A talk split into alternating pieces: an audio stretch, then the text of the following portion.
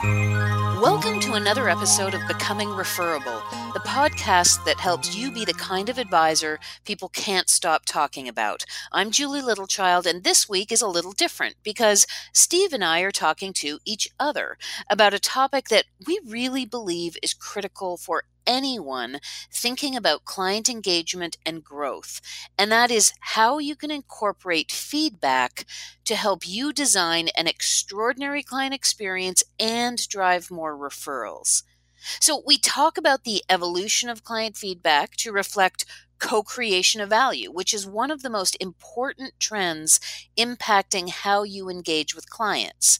And we go into detail on the different ways that you can gather feedback from surveys to interviews to advisory boards and how to choose the right methodology based on your objectives.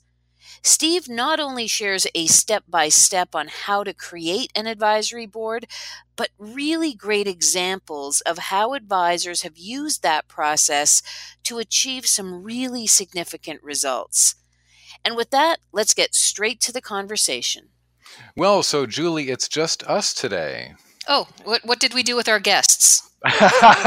well, it's actually we're we're gonna we're gonna have a just a conversation today, and as much as I love all the guests, and it's really been exciting to have those guests. Yeah. Over the last few months, um, it's also nice just to be able to talk with you, and we're doing that today because we're talking about something that you and I know a lot about that uh, has some particular relevance for advisors today. So we're going to be talking about client feedback, and you're the you know you're the uh, guru of client feedback, and we're going to talk about. Um, you know the two different basic kinds of client feedback and what you can get from each of them and how you can do each of them. And we each have new projects that relate to those. So we'll talk about those later in the episode. But um, but let, let, let me start out by asking you a question julie. How, how do you see client feedback fitting into the business of an advisor today? And, and, and what's been changing about that? Yeah you know what? When i think about client feedback and i I'd be interested in your perspective on this because we've always thought of it as a tool to, you know, validate service. And some people think it's a great thing to do. Some people think it's a great thing to do, but they're afraid to do it. But it's always very tactical.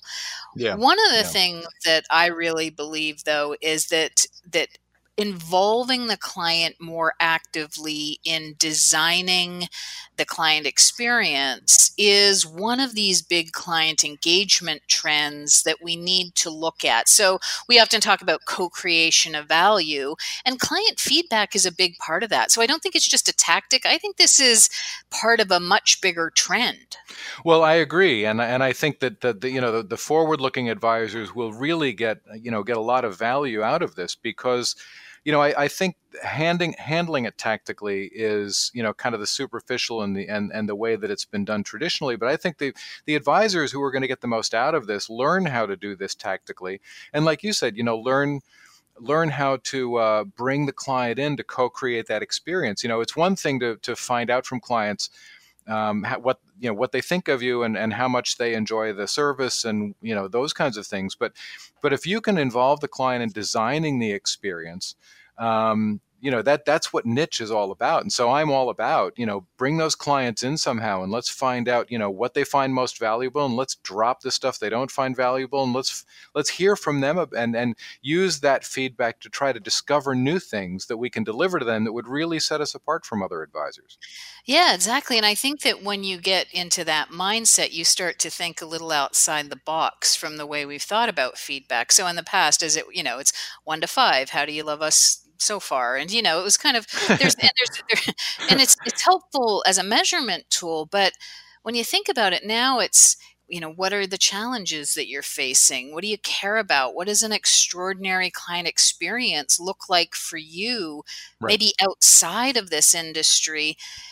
That starts to get the creative juices flowing in terms of what is going to really set you apart and right. we need clients for that right? We need well, their input. yeah well, I mean, I mean, they're the experts, right? I mean, yeah. you know, if, if we're going to have the experts at, at designing the ideal solution, you know, you go to the people who you want to consume that that experience. So, but but but I run into so I'd, I'd love to hear your perspective on something that I run into a lot. That's the challenge where the where an advi- a lot of advisors are really reluctant to open the door that wide because you know a lot of advisors have sort of a uh, you know they've designed an experience they've designed a value proposition and that's they really like that and they think there's a lot of value and there is a lot of value in it sure. and that's what they want to deliver and so there's some reluctance sometimes to to to ask questions that would relate to that how do, how do you respond to advisors that express that kind of concern to you yeah, I think it is a real concern. I've I've often asked groups of advisors, you know, what's the number one reason you don't gather feedback,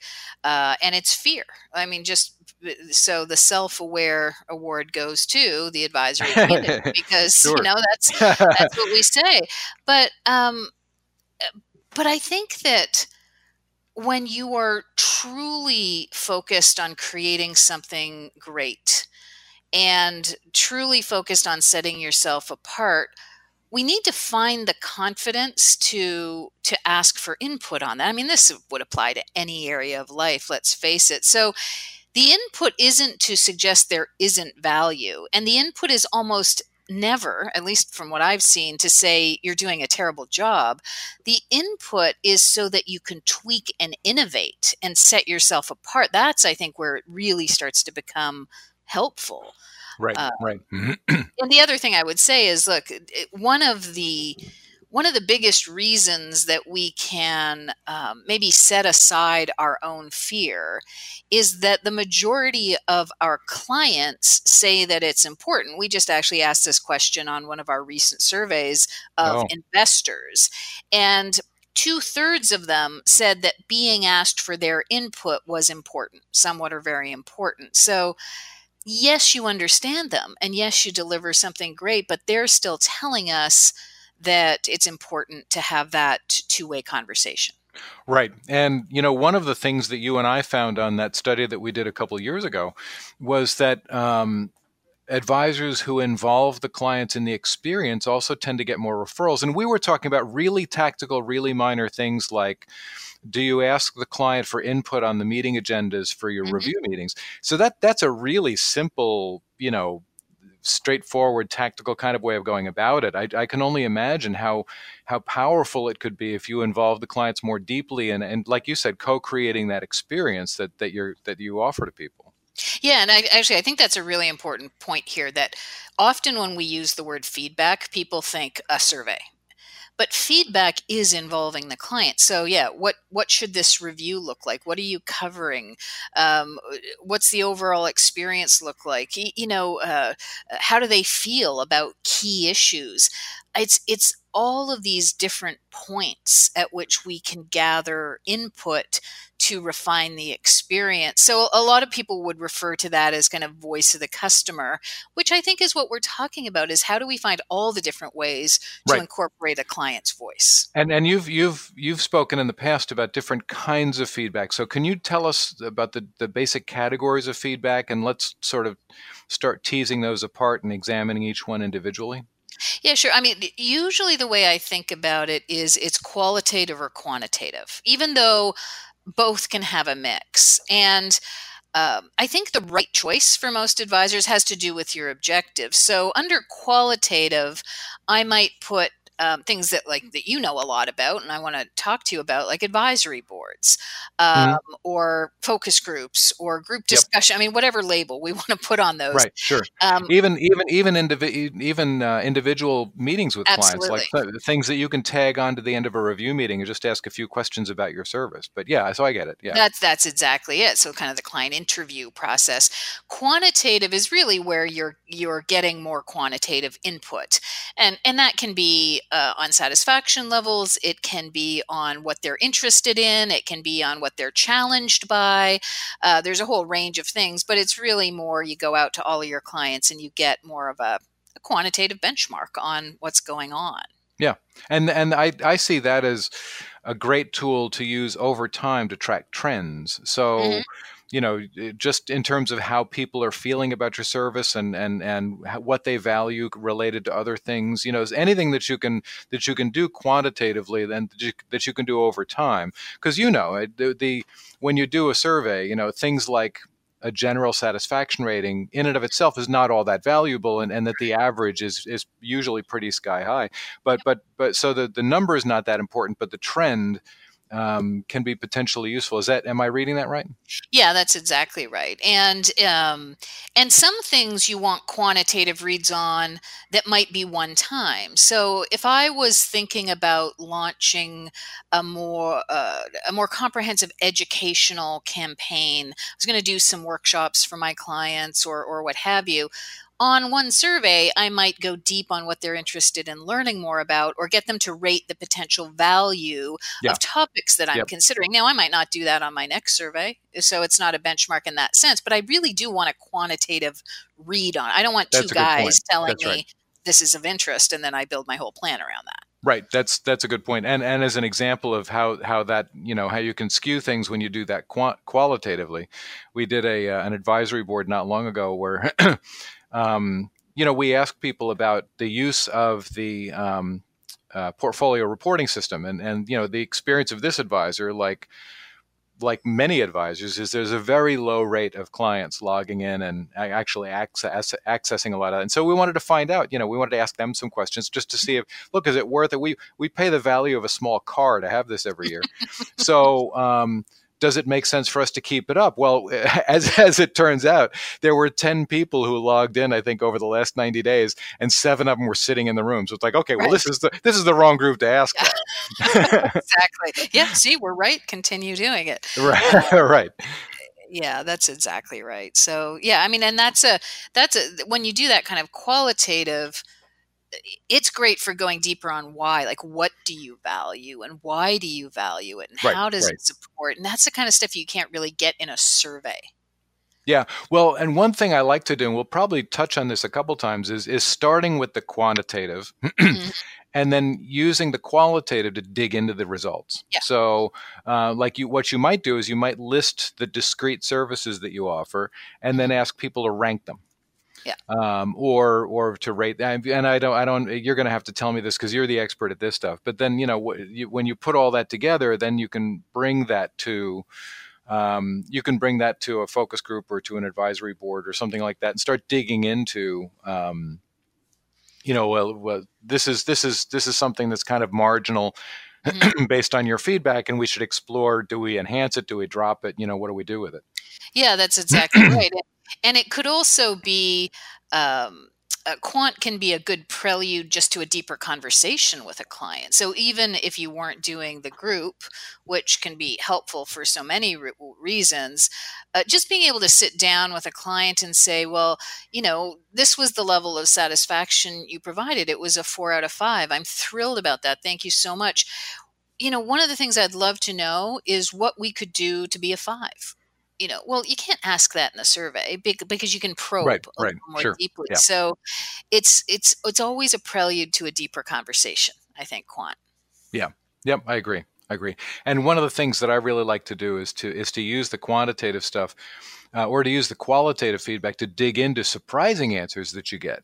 Um, mm-hmm. So, like for one, there's one example, a great example of an advisory board that we did, and they and they did a survey not long before we did the the this particular board meeting, and this is a, a, a firm that does some really deep technical financial planning. I mean, these these these folks do, you know, they have some serious technical chops, and so they really pride themselves on the quality and the and the frequency of the planning that they do for clients, and so they put a question on their survey. when was the last time your plan was updated? And they had answers like you know within th- three months within six months within you know a year. And the la- and the, the last one was uh, i don't know. And 43% mm-hmm. of their clients responded i don't know and their heads exploded yeah because yeah. they're like constantly doing it. And so we were able to dig into that in the advisory board. We were able to say so this is the result that we got. We were really surprised about that. Can you shed a little light on it for us? And so we had a really interesting conversation about it um, and uh, and I actually found a really a really simple thing. What it the, what turns out that you know they they didn't update and reprint an entire financial plan every time they updated it. They would work on it on the phone or in person, and then they would send a follow up letter. And and so to them, the follow up letter was the plan update, and ah. uh, people weren't perceiving it that way. So all we did And this was suggested by one of the clients. All we did was we printed at the top of the letter plan update. Right. And problem went away. yeah, I don't know is a really powerful answer. I think people, yeah, um. I've often seen people try to remove that and say, no, we want to force an answer. Well, no, because if the real answer is I don't know, Right. that's important information. Exactly, exactly, and then, and like you said, that can be the most important information. Can it's a, it's a lot more important, you know, on a particular question potentially to to to to know that people are really not sure how to evaluate this than to know whether or not it's a four or a five. Yeah, yeah, that's exactly right. That's exactly right. Um, because there are there are so many um, ways to use feedback. I think that, like you've just given some examples of probably ways that people wouldn't even associate with feedback, right? Because we often think of it as, "How am I doing?" And and that's nice. Um, or a lot of people are using net promoter score, so um, which I think can work um, in its true sense uh, well, depending on what you're trying to do. Uh, but but it, you know when you think about it, if you if you do it well, you can include questions that lead to more referrals right you can literally like Right, tease right. out Yep. your referral opportunities you can um, we've had some interesting questions included like just trying to understand some of the big challenges faced by a group of clients which then led to tailoring a communications plan we've Oh, seen okay. Sure. people um, can you Uh, can you tell tell me more about that example because that's fascinating. Yeah, so I mean, let's let's assume uh, I'll take a general segment like you working with uh, pre-retirees or something like that, but really digging in on what are the challenges that they faced moving into retirement. And of course, we all know it's about far more than the money.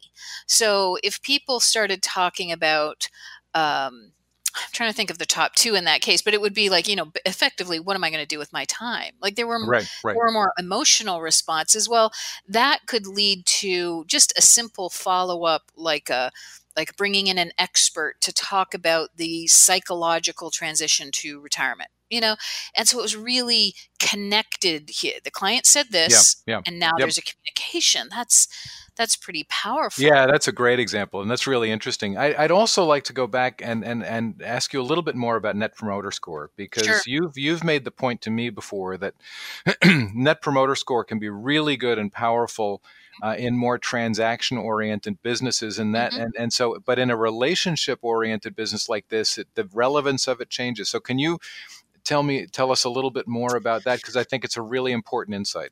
Yeah, I so Net Promoter was really designed as a transactional thing. You know, you rent a car and you get this and you're rating the transaction. It was then brought into our industry, which we all I think would agree is far less transactional. Now, the only caveat however is that the question, which is would you recommend uh, your advisor in the next 12 months or are you likely, excuse me, to recommend your advisor in the next 12 months? Um, it's it's actually a pretty good and and maybe even better than satisfaction way of getting at the quality of the relationship. Um, the problems with it, of course, are I might give you a low number, not because I don't think it's a great uh, service, but maybe I'm just not going to run into anyone who I think I can recommend. Right, So sure. Yep. you know but some of that washes out if you're if you know over time if you just look at it as a quality of relationship metric it's not bad if you think it has something to do with whether they'll actually refer that's a problem because it's really not um, the one place where I think it can work transactionally is if you're trying to really improve a particular part of your business. So, for example, um, we're working with a team that is entirely focused on redesigning their review process. Well, all of a sudden, having a rating effectively of that review and what went well and what didn't makes sense because it's not about the overall relationship it's about something that just happened and and so it, ca- i think it can be powerful in that way but we have to be careful Yeah, but that's not technically NPS, right? Because um, NPS is the ultimate question, and I'm assuming that that's why it came into our business is because Yeah. the ultimate question is all about referrals. But this sort of misses a big part of that. At least in our business, it may not for you know rent a cars, but well, it does, and even the people who designed NPS don't say it's one question anymore. You know, it's oh, been I one. See. Oh, interesting. Okay. Over time, there there are at a minimum, it's two. One being an open end. Why did you provide that rating? And more often than not, we're seeing people ask a couple of questions uh, after it. So it has morphed over time.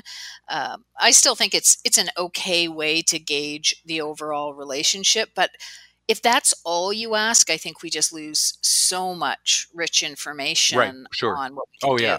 Yeah, yeah. No, I, I totally agree. it's it's really you know the the the um, the depth of feedback that you can get is where a lot of the power is. It's it's it's yeah.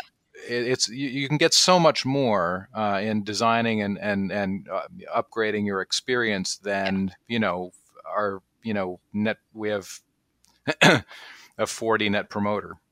Right. Yeah, exactly. What do you do with that? I mean, you pat yourself on the back, right? Is, right. And, and you may maybe you um, you notice that there are negative trends or positive trends, but but feedback to me, unless you know what to do with it and with whom to do it, it's it's right. not as powerful an exercise. Right. Right. And and um, and figuring out what to do with it, I, I see that as as a great opportunity for the qualitative feedback.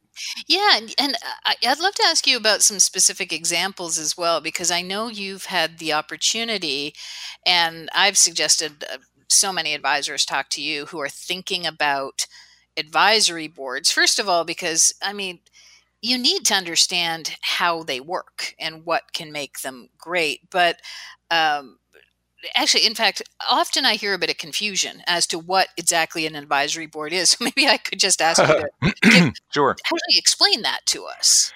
Yeah, well, I, an advisory, a client advisory board is is an ongoing facilitated conversation with some of your best um, clients about what it's like to go through the experience you provide and how you can improve it. So, um, so typically, an advisory board is um, a, around a dozen of your target clients that mm-hmm. you bring together a couple three times a year.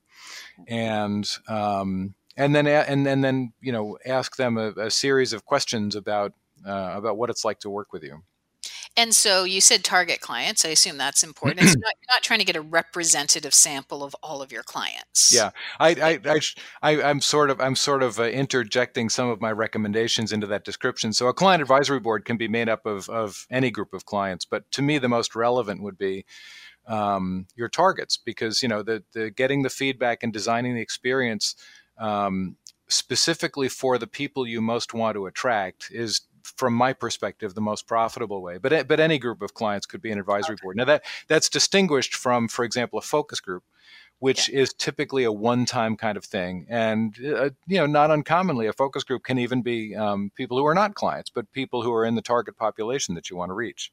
So, um, it, are there other um, characteristics of the people that you would invite to make sure it, you know, it really works the way you want it to? Yeah, well, so um, there, there are a few things that I think contribute to how valuable it can be. One is make sure they're the target profile.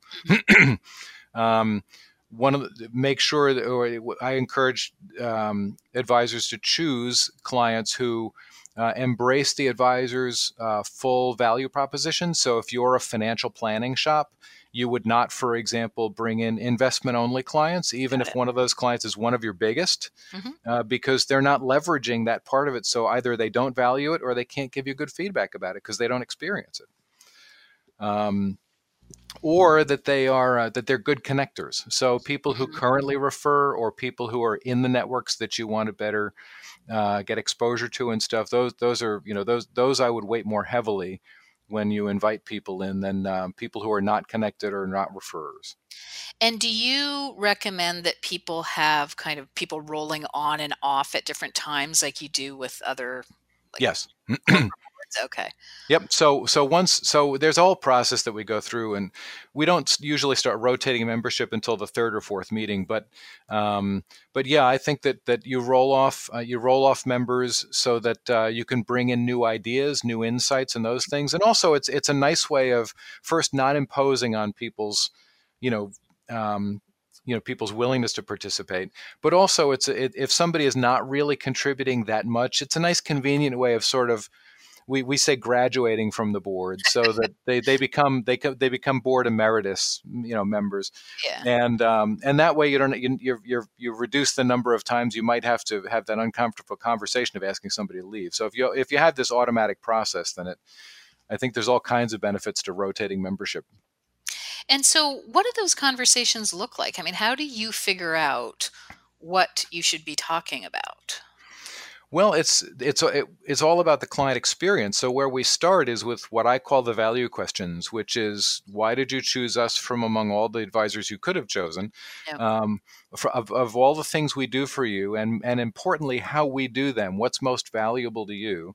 Mhm. Um, what would what would we inadvertently do that might prompt you to leave? And um, if there was, you know, if you had to change one thing about the relationship, what would make the biggest positive change from your perspective? So that's that's usually the first meeting or so. Right. But then we, we we go through and we systematically deconstruct the entire experience. So and we start with what's most relevant to ongoing clients. So we would we would deconstruct review meetings and we would deconstruct you know service models and you know if there are specific services like tax preparation that you do we might take that apart and eventually after they've done a few of those they're willing to help uh, they're willing to help you with uh, working with prospective clients so at that point we can deconstruct the onboarding experience hmm de- deconstruct the planning process, you know, those kinds of things. And then we get their feedback on the communication. So we start again with things that benefit the existing clients. So we talk about, you know, do you send out newsletters, e-blasts, those things, you know, how do you perceive those messages? You know, uh, what's what's useful, what's not useful, what should we stop doing? You know, those kinds of things. And then eventually we get around to things like critiquing the website, you know, and that kind of stuff is um, to get feedback on that. So does this does this communicate? Is this reflective of the experience we provide you? The stuff that we have here on our website does it, does that reflect what's most valuable to you about us, or what's different about us in your perspective? So I can see where, um, because you've mentioned to me in the past how you like the qualitative and quantitative working together. I guess the the quantitative makes sure that you're not basing a decision on a sample of twelve, but the twelve allows you to get to gives you the color and the direction. Exactly. Okay. Exactly. It's where you can do your deep dive. Yeah.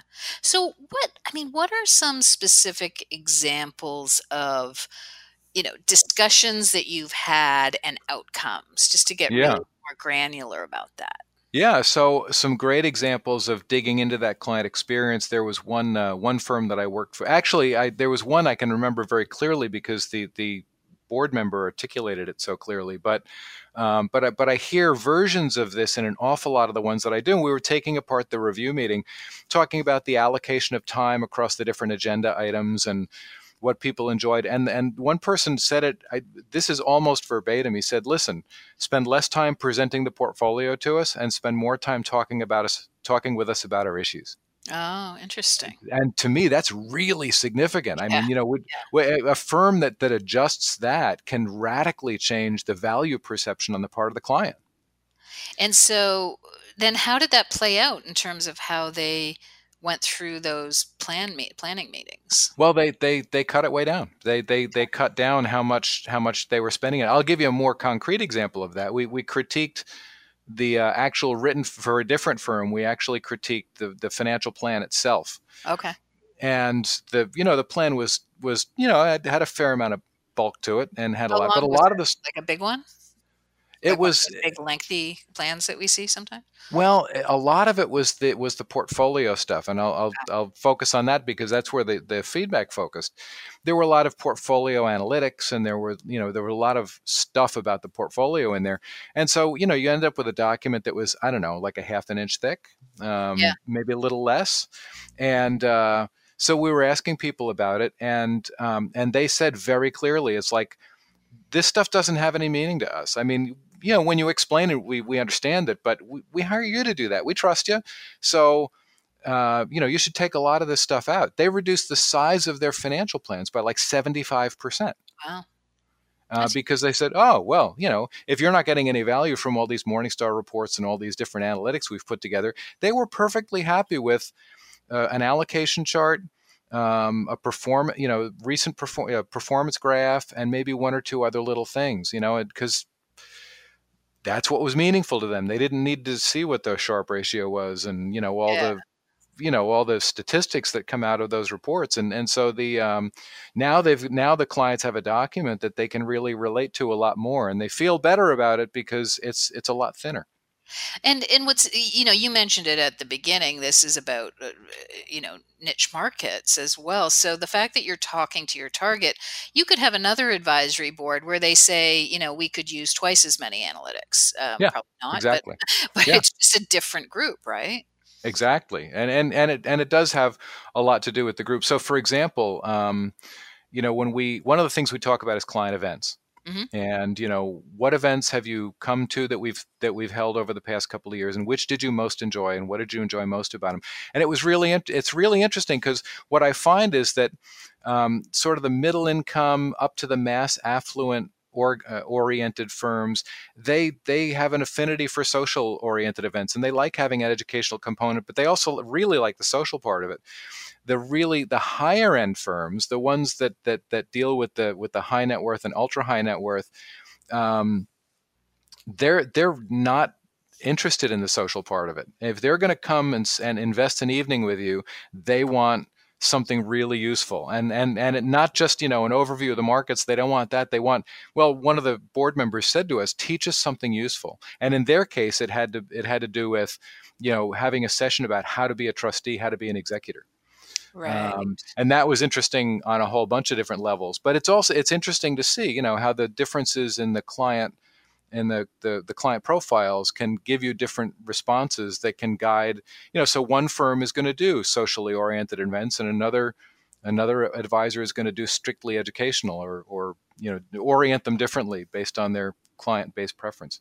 And uh, do you see um, do you see firms also starting these when they're going through like a ch- maybe it's a change in the structure of the team or there's an acquisition or I mean is that a yeah. is that a natural time to really start this because I imagine there's some fear around that too right well yeah and well it's interesting because there's fear on both sides right there's fear right. among the clients and there's fear among the advisors to put it out there but you know it's it's the experience of the firm that we want to maintain and that we want to protect. And and whenever there's anything that's going to affect the the, the ongoing relationship with the clients that's the if you really want to leverage it strategically that's exactly what you want to bring to them there's one firm that that uses us um, so we have a, an advisory board a core advisory board that we meet a couple times a year and, and, and go through different client experience things. But they've been acquiring firms, and one of the things that they do is as soon as they acquire the firm, we do it. We convene an advisory board, and we find out from them what's most on your mind. You know, we've we've sent you communications about us, and and you know what are you. Uh, what are you concerned about? What kinds of things do we need to pay really close attention to as we put these firms together? And then we, we meet six months later and we say, This is what you told us last time how do we do? You know, you, you how you feeling? You good? You know, and and and did we do these things? Is there anything that's sort of hanging around out there? There was one board that was this is a very long time ago that was bought by um, a firm that was bought by a bank, mm-hmm. and their marketing people, it was a fairly large firm, and their marketing people had put together a really comprehensive communication program um, to explain about it and you know address people's issues. And six months had gone by and so that they'd gotten all the communications and they'd been meeting with their advisors and we got the advisory board together and the first thing we asked was well you've seen our agenda. Before we get to this what's on your mind? Everyone in the room said we're really worried about this bank thing. Right. And so we just crumpled up the agenda threw it yeah. away and we had a very productive conversation about about the acquisition and found out that there were some issues that hadn't been addressed because you know nobody could anticipate them and um, yeah, that's interesting. So, and being willing to do that i think is important. It's funny i was doing a presentation uh, on on referrals not long ago and we had a structured piece of it and then the second was workshop. And whatever question i asked them at the outset that was it. We were gone in a completely different direction. You got to be willing to do that right? Yeah. Um, but let me, let me just ask you about referrals since you know we are becoming referable right? we're hoping. yeah. Yeah. I know how a lot of this leads to it just because i've been doing it but how let's get specific how do you think advisory boards can help advisors either understand referrals maybe or actually generate more referrals well a few different ways um, first uh, you know we, we have conversations with advisory boards about referral behavior so mm-hmm. we ask questions like, you know, if you've ever recommended this advisor before, how did it come up in conversation? Right. And when did what did you say? And once we find out what clients are actually saying, we have the opportunity to develop some strategies to help guide some of that language over the course of time and and and, and help you know because as, as you know julie through through your studies mm-hmm. you know that the um, the average advisor gets thinks that they get referred by 4% of their clients every year and your studies show it's more like 30% right. And so you know people are out there referring us seven times more than we think you know what why the gap? Well a lot of the gap of course is is the language that clients use when they go to refer. Yeah and you don't know that unless you can hear them say it right? Exactly and that's but, the beauty. but also stuff that you talk about a lot about client engagement and about um, you know involving that client co-creating that experience. I mean that when you can when you can get clients to help you do that and then you know give you the language for it that that you know then starting to describe your your business in those terms um, and saying it over and over so people start picking up on that language can be a very powerful driver yeah. for referrals yeah. And uh, you've mentioned a few times, I know a lot of people work with you on advisory boards and you take a very hands-on approach and you know, you get in there and you facilitate and sometimes I can imagine that's uh, a great idea because it's frankly not most of our skill set to mm-hmm. facilitate mm-hmm. those meetings and to know what to ask but if you know so that's absolutely an option but you know can you just also walk us through the you know what are the steps for an advisor who's thinking about either doing this themselves or just understanding it and i don't know if you've got resources available for that person who really kind of wants to say, well, I think we can handle this ourselves. Thanks very much. Yeah, yeah, yeah. So, um, well, the, the basic steps are um, knowing who to invite to the board, knowing how to how to invite them so that they'll accept.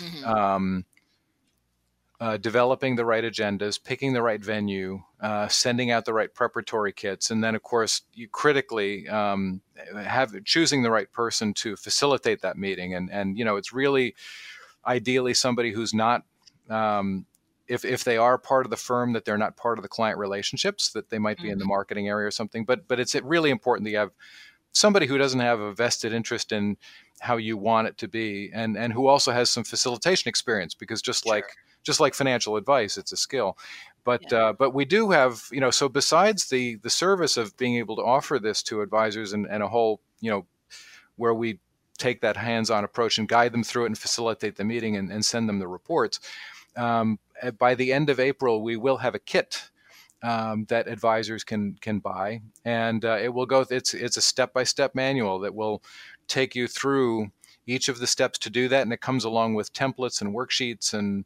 um, all the all the resources that you will need to do that. And you can whether you're doing it yourself or whether you're bringing in bringing in an outside facilitator, um, it hmm. will guide you through step by step in how to do that. Um, so is that based on feedback? Hey, I like how this is all coming full circle. That you got that people people also want just the steps. They don't always want somebody to come yeah. in and do for them. Okay. Yeah, I mean there there are some folks that they they. Uh, I mean, you know, working with us is is a uh, is something of a commitment. It's it's a big sure. project, and some people, you know, want to be able to, to do it themselves, or they have people that they can tap to to help them put this stuff together, and they just like a little bit of the uh, sort of the specialist perspective on it, on uh, what yeah. what makes these advisory boards different than advisory boards that might be done by consumer products companies or some of the others. But you have, I wanted to ask you too because I know that you've been working on. Um, uh, on a new survey service, and I know that you're, you know, you've your early reputation was uh, was based partly on the client surveys you did, and you're yeah. you've got something new to offer there. Well, yeah, I mean, it was something that I did for many years, and I stepped away uh, mainly because there was just some changes that I wanted to make in the business, and um, it's it's almost like where my heart has always been. So irrespective of what I've been doing, I keep going back and saying, you got to talk to your clients. You've got to co-create. You've got to talk to Steve about this. You've got, to, you know, it's just, and so so the opportunity sort of arose where we said, look, we've we've really got to take all of the new research that we've been doing because we still go out every year and talk to investors about what's driving engagement and really build a new offer um, a new interface a new dashboard new ways of using information. So we're actually just in the process of launching that right now. So we're we're pretty excited about it. It's as i say it's just something you know when you believe in something so fully it's it's exciting to see it get out there. Yeah yeah exactly. So when when can people uh, find out about that and where would they go to learn more about it?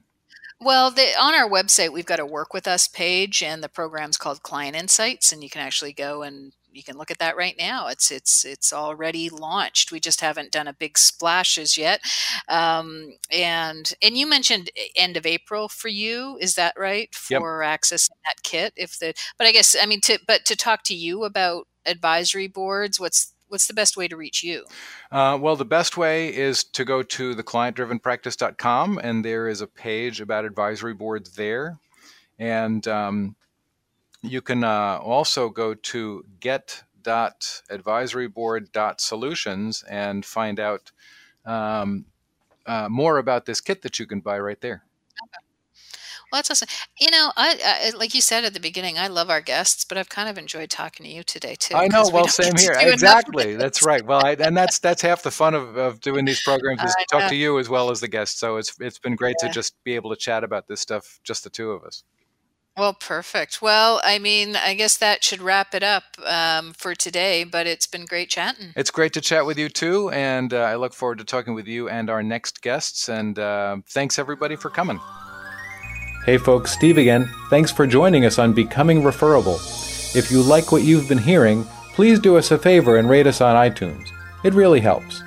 You can get all the links, show notes, and other tidbits from these episodes at becomingreferable.com. You can also get our free report, Three Referral Myths That Limit Your Growth, and connect with our blogs and other resources. So until next time, so long.